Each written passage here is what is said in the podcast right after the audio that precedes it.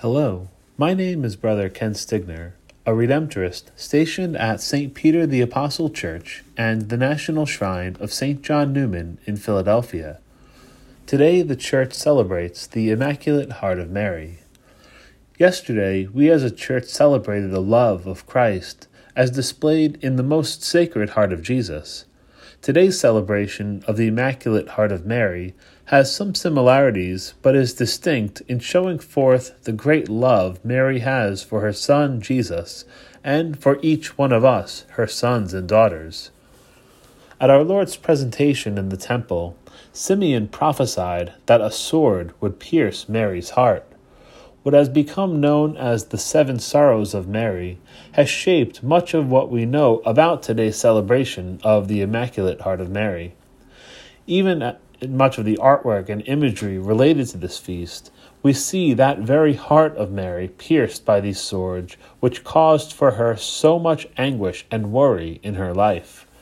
We hear that Mary kept all that took place in her heart, and as we venerate our Blessed Mother today, we recall those swords that would bring so much sorrow to her. We hear recounted one of those very sorrows in today's Gospel, the disappearance of Jesus in Jerusalem. As we reflect on this story from Luke's Gospel, we can begin to imagine the fear and anxiety which Mary must have felt during this time. Mary and Joseph had been searching for days and could not find the child. Only after returning to the temple would Mary have that sense of relief after finding him. Yet this discovery would bring with it more questions.